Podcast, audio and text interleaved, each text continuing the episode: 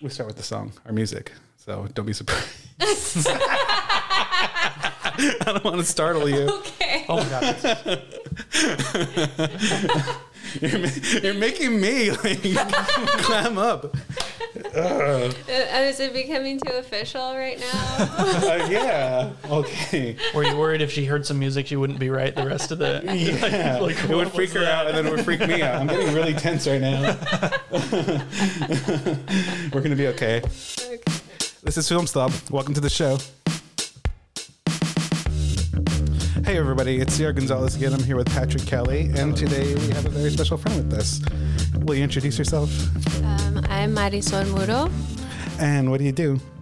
Um, I'm an artist and I make stuff. So, um, we were talking about this right before we started recording, or during the recording, that oh, how we came to know each other, and that we used to live together. And Yeah. and like it's been like a decade since, and I've just like watched you from afar on this like really journey of like self fulfillment. Yeah, or like the pursuit of, I guess, reaching my goals and dreams. Yeah, it seems like a thing that a lot of people don't fulfill themselves. You know what I mean? Um, I think you're a person who makes money off their art, Yeah. and not, not a lot of people can do that. Can you just briefly talk about what that self actualization was like? Well, it's kind of weird because I didn't ever really think I was I was able or I could be able to like make a living off of art. Uh huh. Um, so I started off um, going to school for fashion design, Yeah. which is where like my educational background is in. Yeah. Um, and uh, so I never went to like art school or anything like that, but I always did want to go to art school. But I ended up going the fashion route because it was a lot quicker and I needed like the money right away. Yeah. but yeah, my dream was to like go to like an art school and spend however many years studying different mediums and whatever. Mm-hmm. But that didn't happen. So I also have the passion, like you know, the, fa- the passion for fashion. Yeah, from there I started in the fashion world, and then I realized how exploitative it is Yeah. of people. Um, and I was working for a fast fashion company, so I worked really hard. I worked really long hours, and then on uh, on top of that, I did art on the side, and then I kind of just like I still kept at it because I feel like if you when you're an artist, it's kind of just like in you to like make anything, just make stuff. Because I feel sad like if I'm not making stuff, Yeah. like being in a corporate job and that is like not really creative. Um, I kept making art on the side, and then I uh, through Instagram, which happened to be become this huge like platform now. Yeah. Um, I was sharing my stuff on there, and it was like people were really interested in it. And I I think if it wasn't for that, I, I don't know if I would be making art for a living right now Yeah. which is pretty amazing. But I'm like a pretty hard worker, so I put in a lot of work of like showing my art, which before I was really like um like self-conscious of it and like it was just like made you feel naked especially putting on social media it was like kind of made me feel like too naked but i did it anyways. And people like i think it's just the feedback from people being very like supportive and excited about the stuff that i was doing. So When you started getting positive feedback, did you did that like kind of light the fire of and that really kind of like Yeah. got you moving and and and uh totally. Like, yeah. that that was like when i realized like whoa. And then i started you know um, meeting people that were artists and doing it for a living and i was like wow i could definitely do this and i work so so hard all the time and Yeah. um, I can definitely do it. I think it's just like the support I got from online. That's kind of what pushed my art career to where it's now at, at now. It's pretty amazing because I mean I, I do think I like the work that I'm I'm making and it's always nice to know that other people really like it. And I think there's so many people out there like on Instagram that are making like really cool, super crazy work, and they don't they don't like get that ex- that they don't get that exposure. Yeah. And um, I think is the the medium is so saturated. Yeah, it's so saturated now, but because like I was on Instagram like when it first started, I I guess just from being on there that long, I don't know, but I mean, yeah, I just was putting my art out there and yeah, I just worked really hard and I'm still working very hard. I work all the time, Yeah. but I find it way more fulfilling than having like a desk job where I'm not doing anything creative and once in a while I'll be able to do something creative, but it's like not really. I like asking about this background stuff because I don't think like your opinion and your scope on like art, the things that we view, it's like no small thing. You know what I mean? Like I think the movie we're going to talk about, which is Total Recall, yeah. I think it's not unrelated. It might sound silly, um, but I think people respond to this aesthetic that you have, and it seems like really confident and complete. Like Yeah. your website's called Marisol Land, Yeah. and it feels like that. It feels like you're stepping into a whole new thing, and I think Yeah. very much like this movie. You know,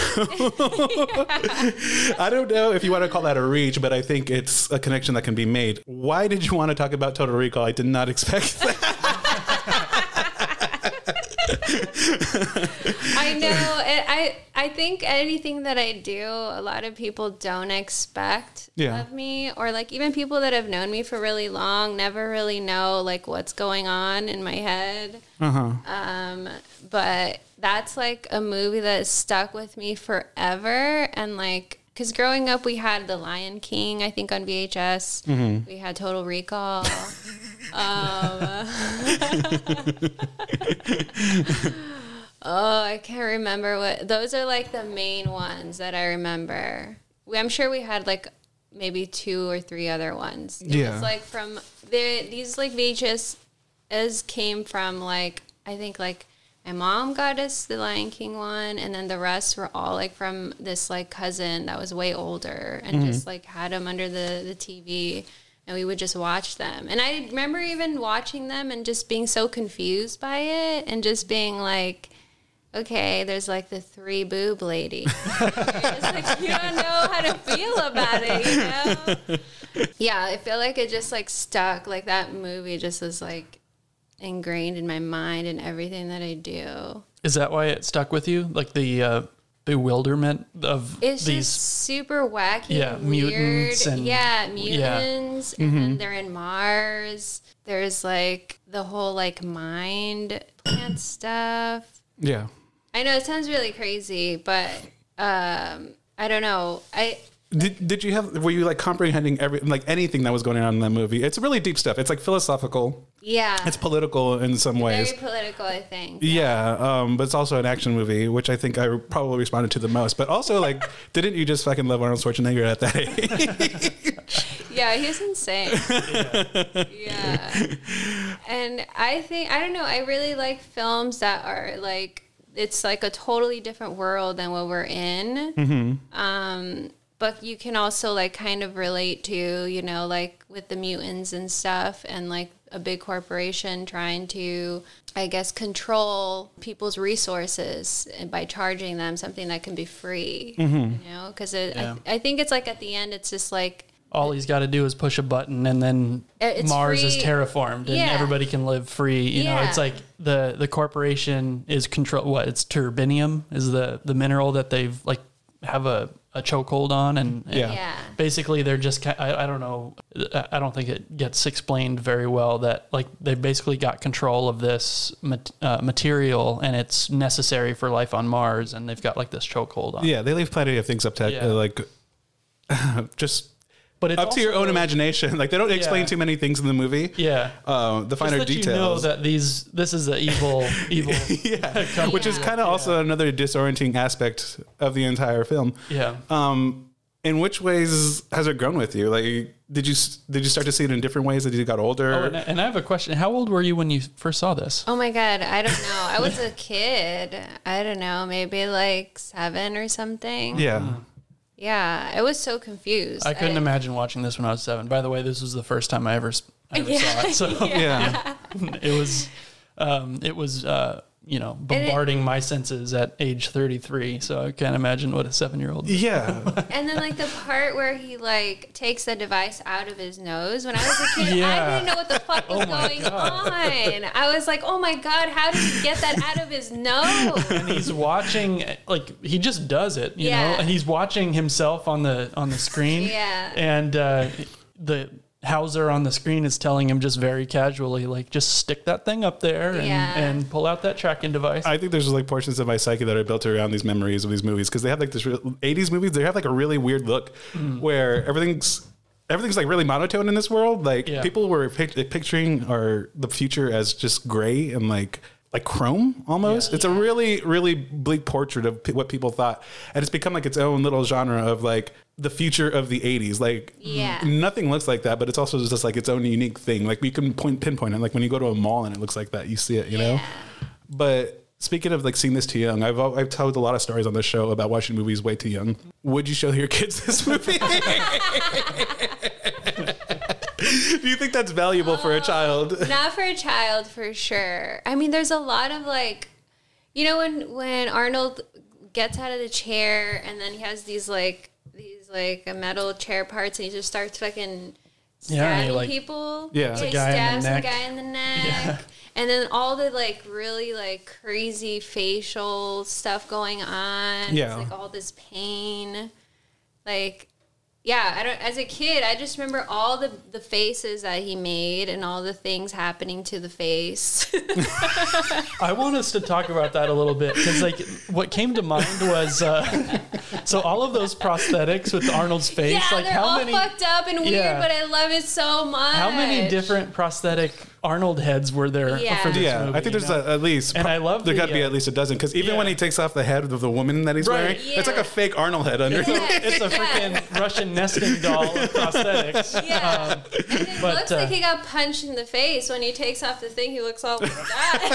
I'm like, why? and his eyes move a little bit. It's like he put a lot of work into those things. Um, but have you guys heard of the, the concept of the uncanny valley, where it's like No. when things uh, like uh, I guess models of human beings get more and more lifelike, uh-huh. the the comfort level of the person observing it is it like increases the more lifelike it gets to a certain point. But when you get really close and you're just off a little bit, then it's like really off-putting and unsettling and, mm. and people are discomforted by that mm-hmm. and that's what i felt when i was seeing these prosthetics of arnold's head Yeah. and, and the lady suit and, and mm-hmm. stuff like that Yeah. it's like kind of disturbing i think because they're contorted in ways that like Right. a normal human face like just wouldn't be Yeah. And when I was a kid, I was looking at those faces, not knowing they were prosthetics or like, you know, like they just look really like crazy. Yeah. It's just like, oh my God. Like, is this even possible that like you can pull this giant yeah, exactly. ball out yeah, of your and, nose And then, that, and then as a kid, you think of all the things that you can pull out of your nose, or Mm-hmm. like, how would you end up in this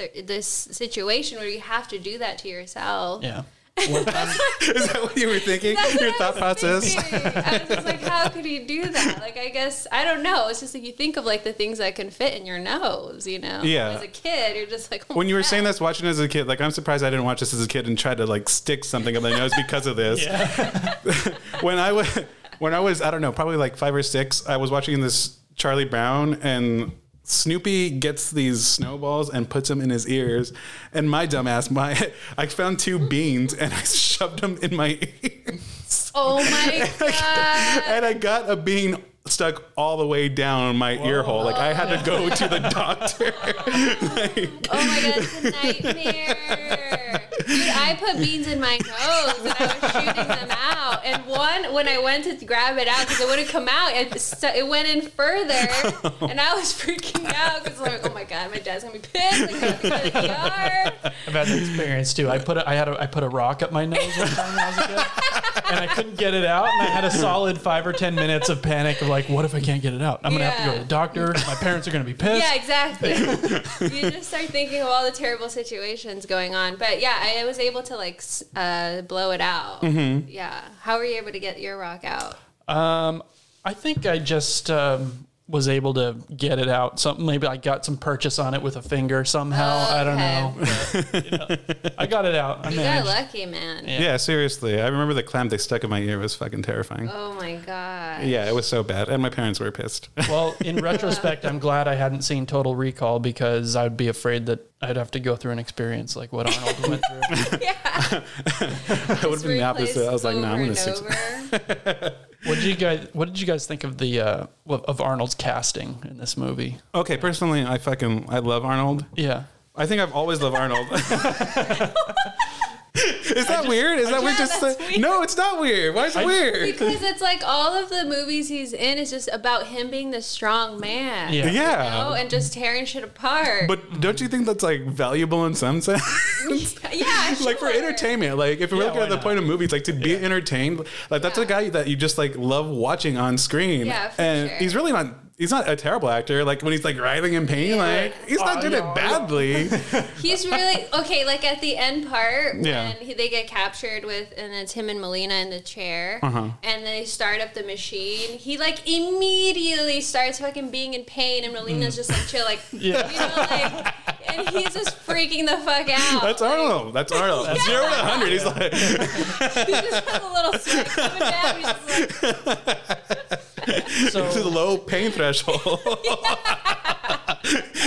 Arnold uh, being cast as like the everyman, you know, as like just a regular guy at a construction job, just the freaking like Mr. Universe biceps. I fucking love jackhammer. that. How his Yeah. fucking biceps are just like, I think his best friend is just like this big, this fat bald guy. Like, oh yeah, it's another day at work. Like, Stops jackhammer. Hey Joe, you ever heard of Recall? I love how nobody ever mentions like how insanely Buffy is because that is Yeah. not normal. Yeah, like I feel like if you had a coworker like that, like that's all anyone would talk about. But I'm seriously surprised you don't like. I just think he's better cast as a uh, lifeless android, like in Terminator. I don't hate him. I think it's just, I think he's kind of silly, you know. yeah, but super fun. Yeah, he's a fun, fun person to watch, I guess. We like to talk about what movies are about. Like that was initially the point of the show. It's got. we've we've run in circles. Meandered, we've gone this way and that way. and- We've run in, uh, in circles since, and um, I w- was reminiscing because I did mention that we lived together, and I was reminiscing because I had like I haven't seen you in so long. It's been years, and like it's nice to catch up, but it's kind of weird that we're doing it on microphones. Yeah, Uh, it's really weird. It's been real. It's been years, really. Yeah, Yeah. it's been a long time. Yeah, it's been a really long time. I don't think I looked anything like this when we last knew each other. Yeah. But I was thinking about the world then and the world now. Like it feels like we're living in sort of a different worlds. Does it feel this way to you? Yeah, it does. Yeah. Like we're all very different people. But I mean, like the world around us, like the world that we inhabit. Like I feel Right. literally like people act differently. like it just Yeah, I know, but that's what that's what the like we adapt to how the world is, right? Yeah. And then like you become your own person. I'm this different person, you know? Yeah. So it's like it's kind of weird because you don't share your worlds with this other person you haven't seen in a long time. Yeah. Yeah. And then it's like you don't know who they've become. Yeah. You know? Yeah. So it's kind Kinda. of weird. yeah. Kind of a nice surprise too. I mean, Yeah. I think in some ways we're still we still know things about each other. Right. I mean, I think it's like you know, you it's like an old friend that you haven't seen in a long time. You still. That's feel- exactly what it is. But it's like, but it's like I feel like I haven't. It's not like I haven't. I don't know. I feel like on social media, like I, I see your life, and then you you know you see the glimpse of what I show in my life. But Yeah. I don't feel completely disconnected about Yeah. that, you know. But yeah, Which is an interesting thing because you talk about being an artist and being vulnerable, which is like a hard thing to do and put your work out there. yes. But like that's not your life, you know what I mean? Yeah. Like it's so weird that it's so vulnerable, but it's kind of a step removed from your life. Yeah, well, it's it's hard to it's hard to talk about that because it's like I draw things that like you know make bring a lot of people happiness happiness. Yeah. and like I'll get messages from people about like oh this really helped me today because I was going through blah blah blah. And um your drawing kind of like reassured me or like made me feel better about the certain circumstance or whatever you know? And like sometimes I'm feeling really sad, and then like I'll draw something that see, that's that looks very happy, you know, mm-hmm. but deep in there somewhere, there's like that sadness in there of you wanting to be happy and be out of that sadness, you know. Yeah. So in a way, it's like there's a lot of underlying emotions in my work. And, mm-hmm. and i don't really go in depth and talk about that stuff because i feel like a lot of people don't really especially on social media don't really have the time or like energy to be like reading the backstory of of an art thing because at the end of the day art is like really personal to however you um, take it in right? Mm-hmm. Like everybody takes in something differently from looking at a piece of art. Mm-hmm. So i kind of just let it be to whatever people think it is. Because you don't want to influence how they feel. yeah i mean i'm i'm fine with i i'm like i'm okay with sharing some things of what that meant to me mm-hmm. but also that's the nakedness. It's like i i rather just let people interpret it in how they want. Mm-hmm. Um but yeah it's like i i don't i don't want to be like yeah I, I felt all these really like embarrassing things while i was making this you know mm-hmm. Um, or I didn't feel so great making this, but this is what came out of it, you know? Yeah, there's something like uh, simple but also philosophical about it in a way. Yeah. Do you feel that about your own art? Like it's I mean, it's like it's it's weird because I go through different phases. So like right now, I'm kind of more in the face of like phase of like things are more silly as opposed to like more super emotional. yeah, And I feel like it's just also like I'm experiencing a lot more burnout these days. Mm-hmm. Just because I've literally been drawing like every day since I've like quit my job, and it's like I don't know like how much more to draw. You know, like I don't know what else to br- you know bring out of myself to draw every day. Yeah. you know. So it's like I'm just kind of doing like silly things that like make me laugh. But yeah, then there's like certain times where it's like I'm back to like my, you know, going through emotional things and then there's like underlying things in my work yeah, that I'm sure people interpret in yeah. I think that's why people pick up on it. I think they feel that connection of like that stuff going on underneath, and you don't really want to talk about it. You just want to look at like something nice and like colorful. Yeah, yeah exactly. And, I, and that's the thing is like I really like colors and the Yeah. way that colors are arranged that make you feel a certain way. Mm-hmm. That's that's like another thing that people really are drawn to my work is like the color palettes I use, which Mm-hmm. I didn't. I never really like thought of like okay, what's my color palette for today? You know, I just think of like um, the colors that make that drawing feel good to me or feel even better. Yeah. Um, There's like a Japanese philosophy behind this, right? About like everything being cute. And I think it's Maybe I don't know. Yeah. I feel like I somehow end up making everything cute. yeah. I mean, I think it's like the Even notion of like kawaii, which means cute, but like these characters that look cute, but I think there's like a buried pain underneath. like it just Yeah, seems yeah, like yeah, yeah, yeah, it just seems like that's like a, a Japanese thing. I don't know. I'm not gonna like go off on it because I don't. sure, yeah. for sure, yeah. I mean, I think there's definitely. I think a lot of my experiences in life is a lot of people that are very colorful. They like inside. There's a lot of sadness there too. Yeah. And like I feel like my default is sadness, mm-hmm. but at the same time, it's like people take um, interpret color as like a very cheerful thing. You Yeah. know, how people think black is so sad and blah blah blah. Um, but I think that like I think I've definitely gone through a lot of things in my life. I feel like there's always like an underlying bit of sadness to everything I do. Hmm. I also really appreciate colors and the way they make you feel, and they kind of draw you out of that sadness. Hmm. So I, I, yeah, I just find comfort in color. Yeah. I brought up how the world was different and related into like something like just underneath to this movie. I want to get back to it. yeah. I like this though. Um, I freak out kind of about where the world is going. Like it's, it's like it's constant thing. I do experience a lot of burnout. I have since quarantine started. Yeah. I feel tired all the time. I don't know how to use my like my energy anymore. Yeah. It's just like weird and there's this there's this like allegory about I don't know if you caught it this like an allegory about climate change in Total Recall. Like about Mars and stuff like that. And this is something that sticks in my mind. And I think um I mean there there's this whole thing about uh Cohaagen and I'm not sure Yeah. who he is. Is he a president or like a ruler? Or I don't know if they ever explain that in the movie. I I think he indicates that he was like installed there to just run the colony and make sure like maintain the status quo. I Yeah. think that I think he hints at that a little bit. Yeah. Um, so I think there's somebody like above him that like put him there. yeah and and he has this like willingness to sacrifice everybody's life Yeah. to I don't know what make money or And and uh, teach a lesson to the others. 'cause, like, Maintain power. yeah, when um, one, when one of the domes is no, when they cut off the air supply to one of the little uh, colonies, Yeah. He, he just decides to let him let him die of oxygen deprivation, right? And he says, "Let it be a lesson to the others," you know. So watching this today, like it like kind of scared me. Like I felt like, like I, I felt like this deep sadness. I'm not kidding. Like I, I watch things like this now and they hit me emotionally. I think I used to be able to watch a movie like this and be like, cool, that's funny or that's like wild or interesting. Yeah. But everything is taking like such a fucking toll on me. I can't watch a movie like this anymore and just like not not related to my life. Yeah, Yeah. Or or what's going on and Well, I think it's like we've gone through a lot of trauma in the past since this pandemic, and Yeah. it's like we've all been reflecting on how everything's like running and going on in our lives, um, especially how to even function in this time.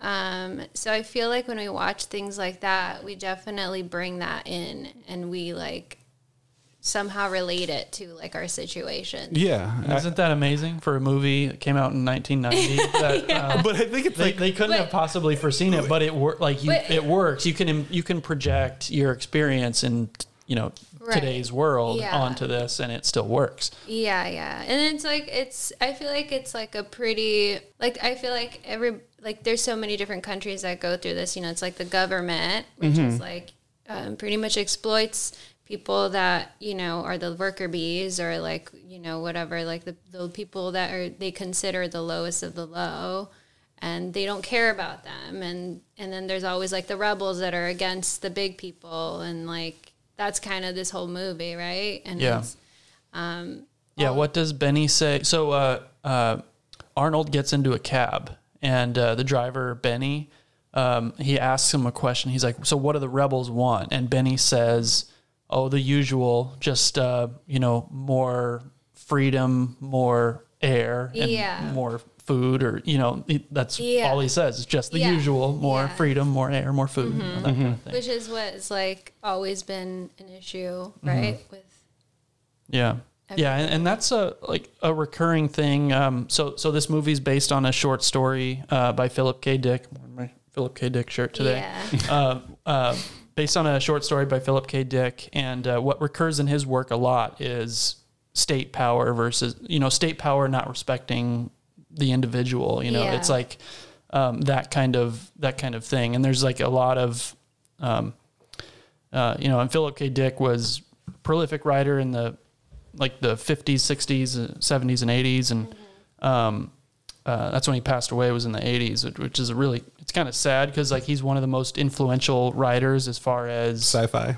sci-fi. Like so many movies have been adapted from Philip K. Dick's uh, work. Um, Blade, uh, yeah, Blade Runner. Yeah. Uh, Minority Total Report. Recall, Minority Report, um, the Adjustment Bureau, uh, and there's like a ton more. Like if you go on Wikipedia, there's actually like a lot of movies that I had no idea were. Yeah. He this was one I had no idea. This was a Philip K. Dick. yeah. uh, he created from like a manic state though cuz he's Yeah. he was on meth. Yes, he was, he was on. So like throughout the seventies, he had this insane uh, writing quota because he he was writing in the heyday of short stories and, Yeah. and novels, and um, he you know he died fairly young in his fifties, and he had published over forty novels and 120 short stories, and so Um, he like pushed himself to do all of that. yeah, yeah, and he was taking amphetamines. If uh, you in read his 70s, work, yeah. he's like it's full of paranoia. He was like constantly paranoid that Yeah. Right, yeah. somebody was watching him or that maybe even his life wasn't real. Yeah, and it's like he's such an interesting case because we have this line between psychopathy and genius. you know, Yeah. that like it's blurry. you know, it's like blurry at best and maybe not even a line. Yeah, I think it's also, I mean, capitalism kind of it encourages us to like keep working, to stay busy, Push it out. to not quite, you know, f- feel comfortable in your own skin, like being yourself, just like doing nothing. Yeah.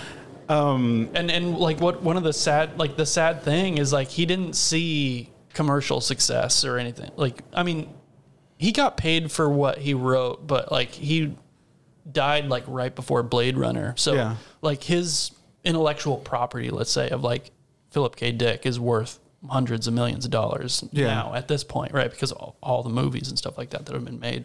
Um, but he died before the first one, like Blade Runner, the first and like probably most influential one that that was made.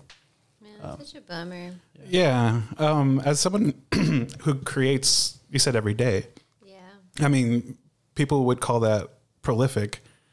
Uh, Do you find any of that like controlled by like panic or worry? Yeah, yeah, yeah.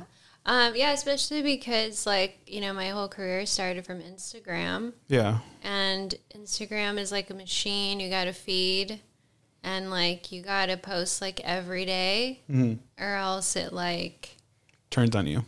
it pre- pretty much just buries you. And Yeah. it's just like you don't want to be buried because that's like your whole livelihood.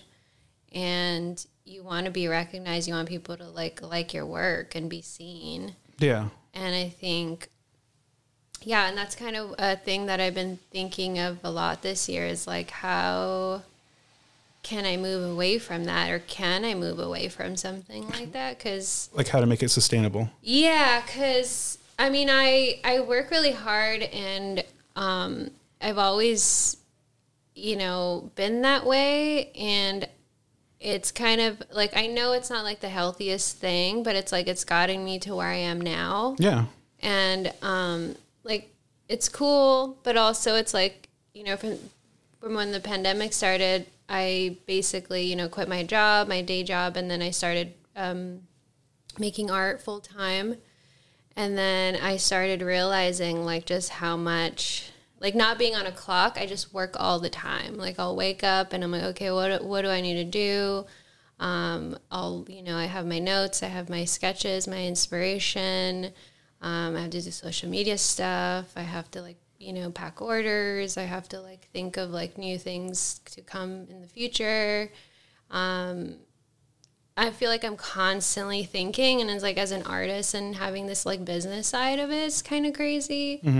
Um, so yeah, I've just been thinking about like how do I, and I'm like really grateful too that I even get to do this. Like I don't like I don't want to say like it's all bad, you know, but it's like, um, I'm just I'm really grateful for you know being able to survive from making art. Yeah. it's like a dream but also it's like I, you know, having this whole year to reflect on like how I want to have a healthy life and be constantly inspired and um, make fresh new work and feel good about making art. Um, yeah, sometimes it feels like I have all this pressure and I'm just like, oh my God, this isn't good. Or like, I overthink like this isn't this nobody's gonna like this or like maybe this isn't that great and i've been trying to push myself to just post even if i don't think it's that great when i used to not be about that and i'm just like people just got to see like even the bad stuff that i don't like it's not all good you know but it's like it came out of me i should share it you know That's, yeah. like- that's also it's me- treacherous. It's really scary. yeah, and that's like another thing where it's, I'm I'm trying to let go of like that perfectionist in me that's like that's not good enough. Don't post that. Yeah. And then there's like, you know, then there's like I'm getting used to just letting go of that, but it's like I don't think I'll ever be fully over my that perfectionist in me. Yeah. Um, well, because I think that's part of what makes you successful. Yeah. I mean, that's part of the engine. Yeah, exactly. Which is overwhelming to think in the long run because it's like I work all the time. You know, it's like I don't want to be doing that all Yeah. the time. Yeah. Like I need to figure out a way to. And it's not like nine to five, right? It's like all the time. It's all the time Yeah. because the creative process isn't like okay, I'm gonna clock in and then Right. like I'm gonna just start sketching out some great thing. Um, and no, it's not like that. And it's also like you'll start. I'll start something and be like, okay, this is cool, and then I keep going. I'm like, no, this is not cool. I don't like this. Yeah. And then I'd like feel not great about it, and then like you know I'm gonna just keep doing it and doing it, and then it's like eventually it's like super good, and I'm like, oh my god, this is amazing. But it's like you go through this whole like emotional thing of like drawing. Yeah. It's hard. It's- It- yeah. I think it runs your life in a way. It oh, for sure. And then it's like my roommates are always like, you know, you quit your job. There was a lot of worry. I think we started in similar places when we were living. Can you pull the microphone a little closer to your face? Oh, here? I mean, you can pull it. Oh, It'll move. Cool. All right. Okay. Um, I think we started out in similar places when we were living together where you, can, you can put it down. Just turn it. You can turn the microphone up. Like I don't know how to do this. that's okay as long as it's closer. As long as it's not so far, you can keep it down though. Okay. All right. Is that good? Yeah, that's fine. Okay. Okay. but we were both in similar places when we lived together where we weren't happy with what we were doing. Yeah. We were both doing jobs we didn't want to do. And Yeah. since we both left, but to hear that from you, like you just like hit the ground running, that is not what happened to me. You know what I mean? like I found it so debilitating to take that net away from me. Yeah. Um, I was like, I was in a panic after that. And everybody was looking at me like, what the fuck are you gonna do? I was like, I don't know, but I can't live that life anymore. Wait, so you just quit your job and you had nothing? I had nothing. Okay. Like I had nothing. I just knew I couldn't do that. I just like went into work and I was like, uh. I gotta go. Okay. I shook my manager's hand and just like quit. But yeah. I mean, I don't think I would be where I am now as far as like, you know, I went back to school. I just graduated. I'm planning to grad school now. I started writing poetry a lot. I mean, this podcast is one of those things, um, which I fucking obsess over and want it to be perfect every time. And you know, and like I say stupid shit on here. Like I'm not the most careful person with my words, and I've been getting like every episode, like I get messages like, like that was stupid. Who is this? Who's, who's saying these things? I always wonder the people that write in or be like, that's not like the correct thing. it's always it, it's it, well like this is only our 13th episode. Like it's we keep on growing and growing by the episode but like people have more opinions as like we start getting bigger. Um and like i try to like i wanted to open up the conversation. That's why like and i felt like yeah my word is valid. Like i knew enough.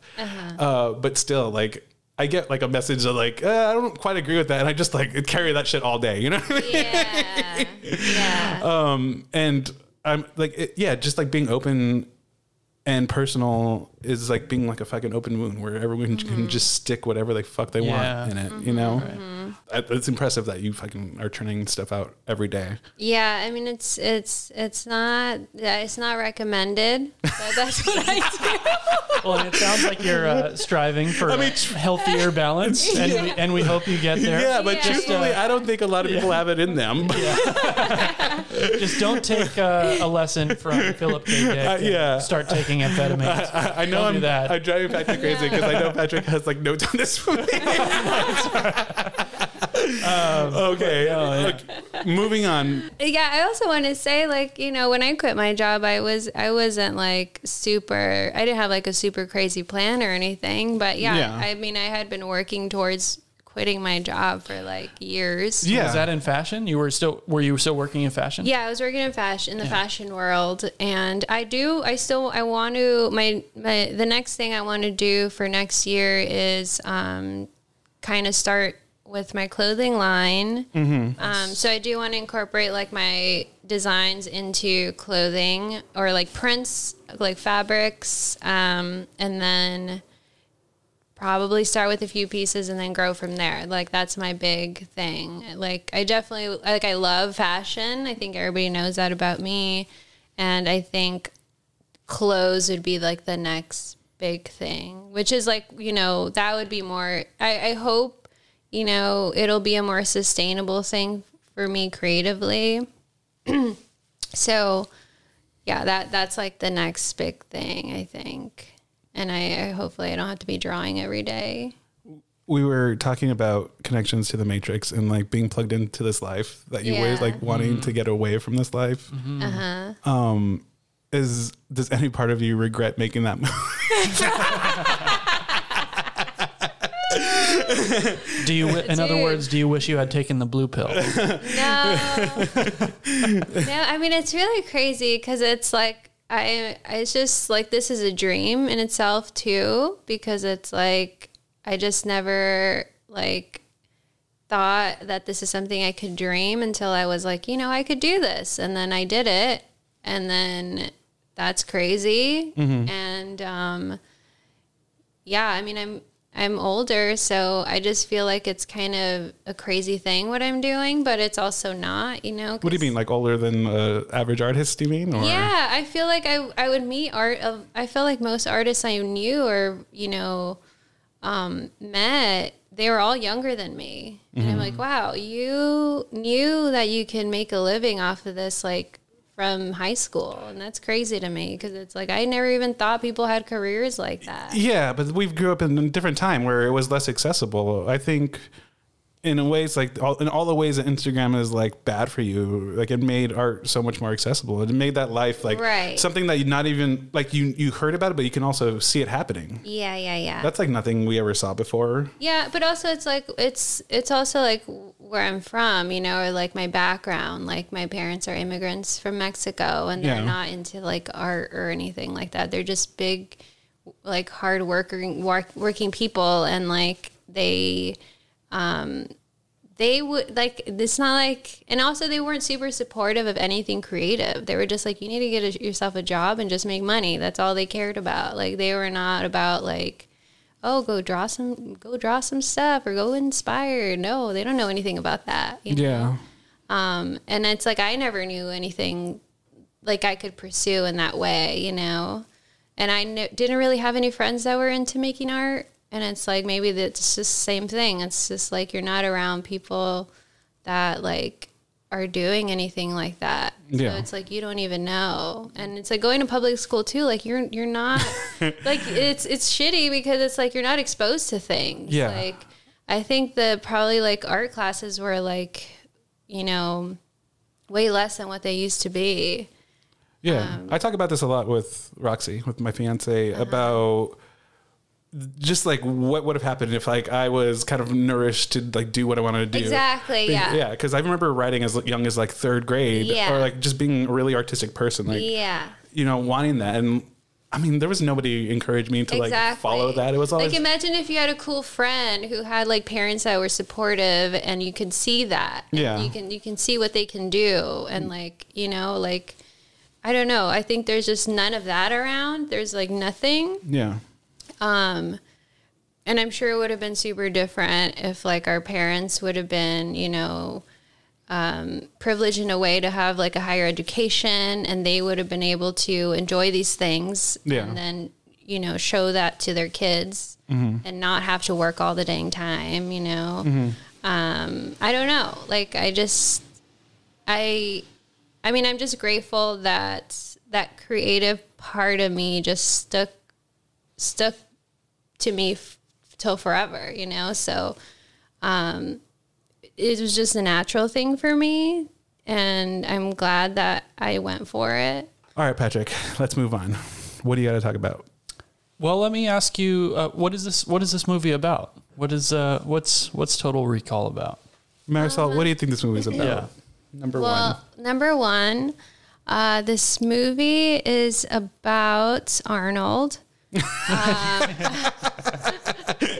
the actor. Yeah. Yeah, about his real life on Mars. Uh, he forgot he was at Mars, and um, he went to go get implanted this thing, memory, right? Yeah, he was uh, he he was kind of yearning for Mars. Yeah. yeah. We we uh, we start with Arnold waking up. Uh, He's like obsessed. waking up in the morning. He has a dream, right? He wakes up in the morning with uh, Sharon Stone, his wife. Yeah. and uh, um, he yeah he's yearning for Mars, and she's like not having it. Um, Yeah. But yeah, he wants he wants to go to Mars, and he sees this ad to go to uh, for And, Total Recall. Yeah, and his wife is just like, just let it go. You Mm-hmm. don't want to go there. It's not cool. I don't like it. And he's just like, yeah, but it's cool. You know, and then Mars. she's, she's just like, forget about it. Let's have sex. You know, like. but he goes okay, anyway. Sharon Stone. Yeah, yeah. But it, also the really cool part is that his home, he has that like window where you can change the scenery in the Yeah. window. That was fucking badass. I Yeah. was like, oh my god, who? How can I get that? I want that. There's like a waterfall or something in the back. It was so interesting, yeah. That uh, you know, she would set it to nature, you know, Oh, and he would yeah, yeah. set it back to news, you know. Yeah, And it's yeah, like, yeah, yeah. Um, it's like yeah, She's trying to like you know. distract know him yeah. from what's going There's on. There's kind of the thing about it's the news and they're talking about Cohaagen on Mars and that. Yeah. It makes you think Yeah. like all this information that he's taking in and puts it into his own story and it's not like what's sure like what's real and what's not. Like have you ever had a dream but you wasn't or, or a memory and you weren't sure if it was a dream or a memory? yes, yes. yeah, that's very much how this movie like feels to me. Um Yeah. I had this memory of this house that I used to play at when I was a kid and I thought I had always been making it up and then my brother like took me to the house. I was like that yeah, that's the house. I It's thought a real house. Yeah, I thought I had I had dreamed it. Did everybody deny you that it was not there? I just didn't describe it well, so they didn't. so they're like, nah, that, that doesn't sound familiar. and then one day I found the words, and my brother's like, I know where that is. so um, when I saw this movie, you know, I kind of dawned on me that this, you know, and I'm sure it's not no surprise to, um, you know, other people that are familiar with this movie, but it really belongs in the cyberpunk like corpus. You know, it's, um, you know, you think of like RoboCop and Blade Runner, um, and you know, even later. Uh, the Matrix, I think, kind Yeah. of this genre kind of like culminates in the Matrix, and that's like the peak of the genre. But um, like things like Not an opinion, fact. fact, yeah, that it peaked in 1999 with the Matrix. Everybody, uh, other opinions are just plain wrong. Um, but uh, there, there's concepts here that the reason why I think this belongs in cyberpunk. It's um, subjective reality. You know what we're what we're what we're seeing here with Arnold is he's you know Quaid or he's Hauser or um, by by the end of the movie he's he is Quaid. You know like he even though even when he learns that he was Hauser, there's no way for him to go back. Like he's fully like he's he's fully Quaid. Yeah. Um, the other thing too is the the uh, mutability of identity in this, um, where where we see we you know we see it with exactly what I mentioned with Quaid and and Hauser, um, and and particularly that scene with uh, you know him going through security and you know wearing that that lady suit. Yeah. Uh, Yeah. You know, it's it's like just layers and layers of this. Um, uncertain di- uncertain identity or fluid identity. Um, he's he's this person, and underneath he's Quaid, but underneath that he's actually Hauser. Yeah. Um, but it's uh, it's it's something that recurs in that genre of of um, uh, mutability of identity and not being able to trust reality.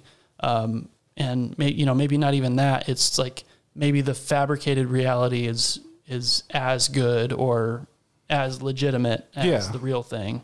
I think the most painful part of Arnold's identity crisis is in the end where he's taunting himself, like through the video, Oh, like yeah. Hauser's telling him, like, "Oh, like I've been in on this. Like you're stupid."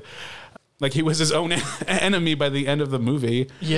Yeah. And that's the a thought I had about watching this was why root for this guy? You know, like you don't even know who he is even three quarters of the way through the movie. Yeah. And then um, it's uh, Kuato who gives you the answer. You know, uh, yeah, uh, you're That defined. little that little baby. Yeah, the belly. The, baby Yeah. mutant. That Um, little like it kind of looks like Chucky. Yeah, it's, like, exactly. shaved and I had the exact same thought. I was like, Yeah. did they just take Chucky Yeah, and like, and kind of like melt a bit, yeah, bit of his and face like squeeze and his eyes out a little bit, and made him cry. I love that they just like unabashedly just like give you a close up of that. Like it doesn't look great, but Yeah. like they just had the courage to just like go straight on like close up of that baby. Like yeah, this is a character. like a freaking baby with glaucoma. Yeah, exactly. And then Uh. even that guy, like that guy was kind of hot, and then like he takes off his shirt and he turns his back. I'm like, Oh, oh, my god! And he makes like these sex sounds, like uh, that guy know? was kind of hot. and then you see a little baby hand come out. Except for the baby growing out of his stomach. That's still on that guy was kind of hot. the most basic '80s guy. But like, like Kuato gives you the answer, right? Um, you're not your memories. You're not your identity. You're what you do. are what you do. you know? Yeah. And uh, and then from that point on, then you know it's like okay, he's he's doing what he thinks is right, and that's what you're rooting for. is Yeah. his authenticity. And I think that having a say in the direction your life takes is an important thing. It- It's empowering, but also for some people, that's everything, no matter what the consequences are. I think this could be kind of a dangerous impulse at times. Like I've mm-hmm. seen people that I know that are close to who just needed to do what they like. They just had to do it their way, no matter what. But it ended up being like a dangerous thing, you know. Yeah. Like say, like you know, you're into like drinking or drugs or like. I don't know. Have you ever had the impulse just to do something bad? You know what I mean? Yeah. Uh, I mean, that's, that's kind of like your whole teenage years, you know, Yeah. doing all the bad things. and then you're really like, oopsie, yeah, that wasn't a good idea. But I did it. Well, I, I think what like really tortures us about stories like this is subjective reality, and in that, you know, which which one would you prefer? Would you prefer Quaid's life or would you prefer Hauser's life? And which one's more uh, legitimate? You know, um, and stories like this, and you know, stories like The Matrix. It's like um, it's hard to dis- it's hard to decide like which one it is. It's like But, you- uh, it's like you have to find But did you guys ever? Well, did you guys think of like you know you know how there's like what's that thing nature versus nurture or whatever? yeah. Like because he had his whole like everything erased from his mind, right? So the only thing that he had going, like the only memories he had were the ones that he started having from when he first woke up, right? Right. and then the whole development of where he got to that point were kind of like what he saw like like go down you know kind of Yeah. like these are all the bad guys and Yeah. then this these are the poor people that are suffering and these are the right things to do Yeah. and it's like so that he became what he became Yeah. from that And who was that? Was that Hauser or was that Quaid? And that's like kind of like an interesting question. i think it was just like i think Is, does it just like come out of like some innate goodness that was in him? Like it was, it was, it's both Hauser and Quaid, but it was like just some kind of like innate good I, humanity. yeah, I guess I don't see him as different people. I see him as Yeah. one person who like evolves. Yeah, Yeah. exactly. And then like, it, it, I mean, you know, what his like, what his character was before that whole wipeout, you know, mm-hmm. that led him to be this bad person, you know. Mm-hmm. So I don't know. I just I feel like it's just like oh he he's he's still himself, but he became what he became, yeah, and that's just how it went down. yeah. This Yeah, might I- be a story about what good it is to travel and learning about people. I mean, people say like a well-rounded person, a well, well-rounded, well-rounded person like travels a lot because you see like the way other people live. Yeah. Yeah, You just know- get, uh, different. Yeah, different. and it, pers- it yeah it, it puts a lot of things in perspective that you hadn't seen or you know or Have you found that to be true? Yeah for sure. I i love traveling because of that. It's like you you get to see people's cultures and like what they believe in mm-hmm. and the way they live. And you could see how more efficient they can be or you know just odd things that are odd to you and why. And it's just like you just kind of see like we're all kind of the, we're all the same but it's just we have all these different things that we were raised around that Yeah. sculpted us the context can change you a lot. yeah. Yeah. But it's still it's really interesting to see like that. And it and I think it it's good for people to to like I guess take in or um what's the word? Experience Mm-hmm. other uh, the way other people are in different cultures and But also to be open to it.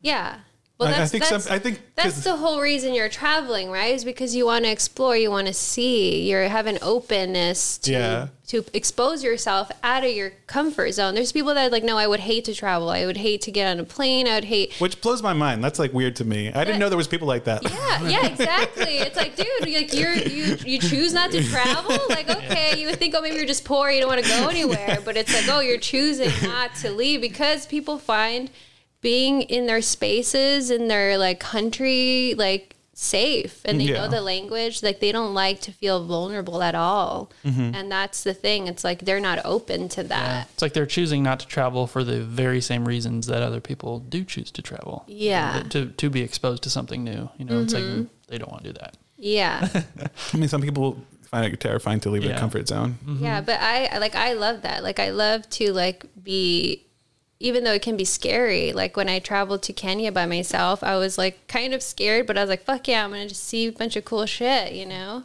And like it seemed kind of crazy at the time, but I'm like, no, I can do it. I can I can afford it. I can do it. Did you see a lion?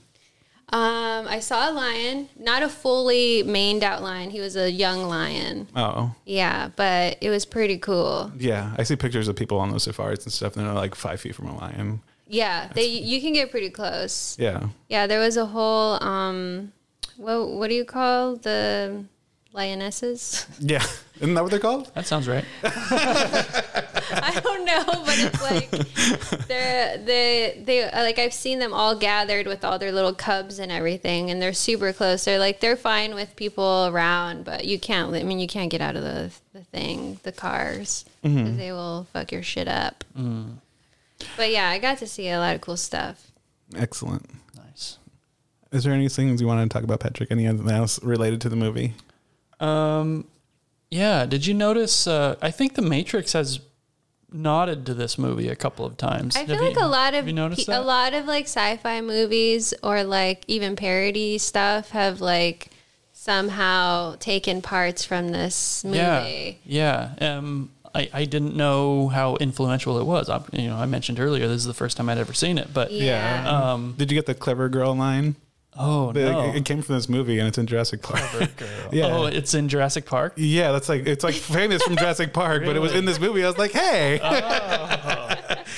Um, Sorry, that's what a I big one was, for me. uh, what I was thinking of was uh, that guy who's um, you know obviously works for Cohaagen, uh, comes into um, Arnold's room and says, "Hey, I work for Recall. I'm a doctor, and Yeah, you got to take this red pill in order for you to, you know, and it symbolizes you, uh, Yeah. symbolizes your desire to come back to the real Yeah. world, um, and that's just you know, the Matrix did that, and, Yeah. and I was like, wow, they're really continuing a uh, legacy in, in this genre, you know. Yeah, I mean, that. there's so many weird fucking details in this movie Mm. where it's like there's so much to take from, yeah, and like even the the blonde brunette redhead line. Blonde? Brunette? Redhead?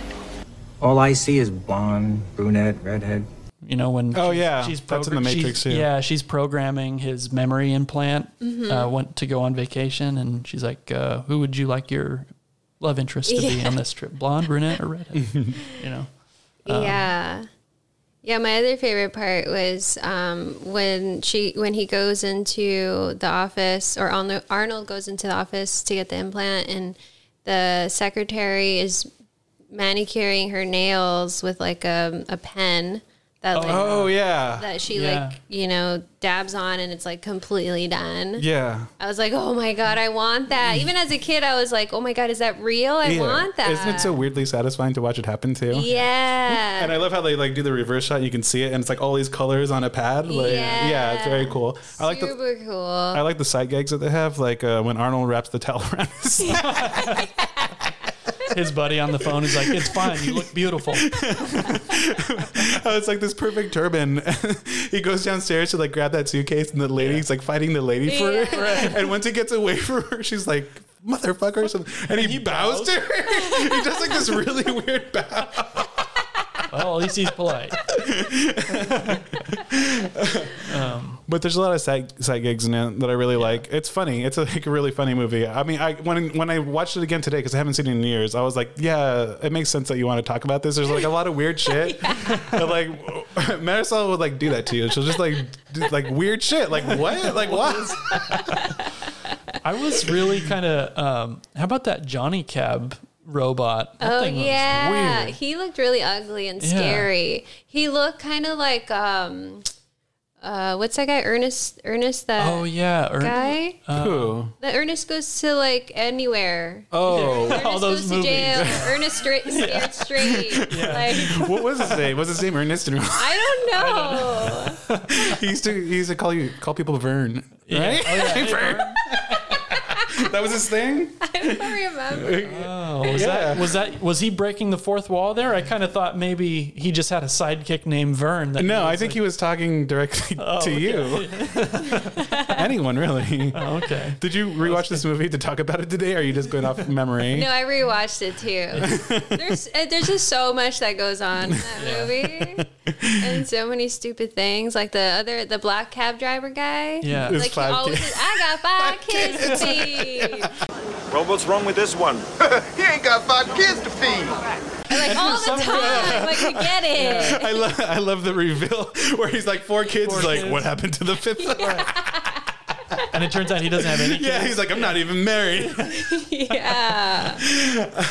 I do love that line. Um, do you find that this movie inspires you, or you just thought it would be fun to talk about it? I just really thought it was fun. But yeah, I mean, I I think um, it's just one of those movies that has always stuck to me. And like no matter what in life, I always think like that movie was fucking insane. Yeah. No matter what in life, Yeah, if no- I'm in a tough situation, yeah, no matter what in life, I you know watch that movie and I'm just like, what the fuck was this movie even? Like, you know? it felt it had that mischievous air. Like I can watching today, I just like get your chuckle, your little. Well, I got. Uh, did you guys ever see the Reanimator? no. No. This movie reminded me of that a little bit. Yeah. And it's just, you know, just from the campy, like silly, like what the hell is this? Yeah. Like perspective. Like it kind of reminded me of that. So I suggest you check that out check that movie out, The Reanimator. For sure. Yeah. Okay. All right. Well, I think I'm gonna. I think we'll come to a close before we go off on some other random shit. Um, are you? Can you guys play? Do you guys play clips from the movie? Yeah, we do. Yeah. There's okay. So um, I don't know if you can hear this song in your in your mind, but when he goes into the bar, when Arnold goes into the mutant bar, Uh-huh. where the girl with the three boobs comes out, Yeah. that's the sound, the music playing, Yeah. Yeah. like that. I have it in my mind. Yeah. I yeah, exactly. it's so cheesy. It's like a video game, you know. I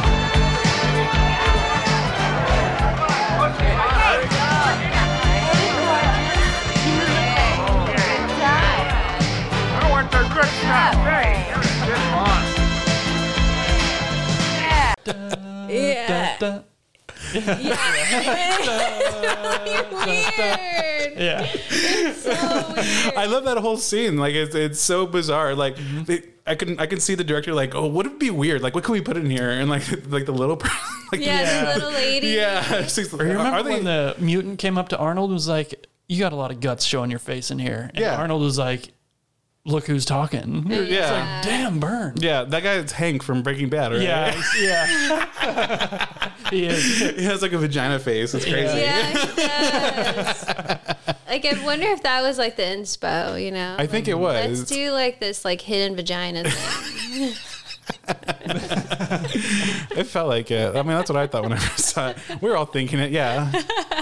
Um, Marisol, where can we find you? Um, you will on Instagram. Um, under Obviously. yeah, under my name, Marisol Muro, Marisol Muro. Mm-hmm. Um, and uh, do I like say my website name? I mean, I feel like Sure, on go for it. Instagram, it's just uh, marisolland.com.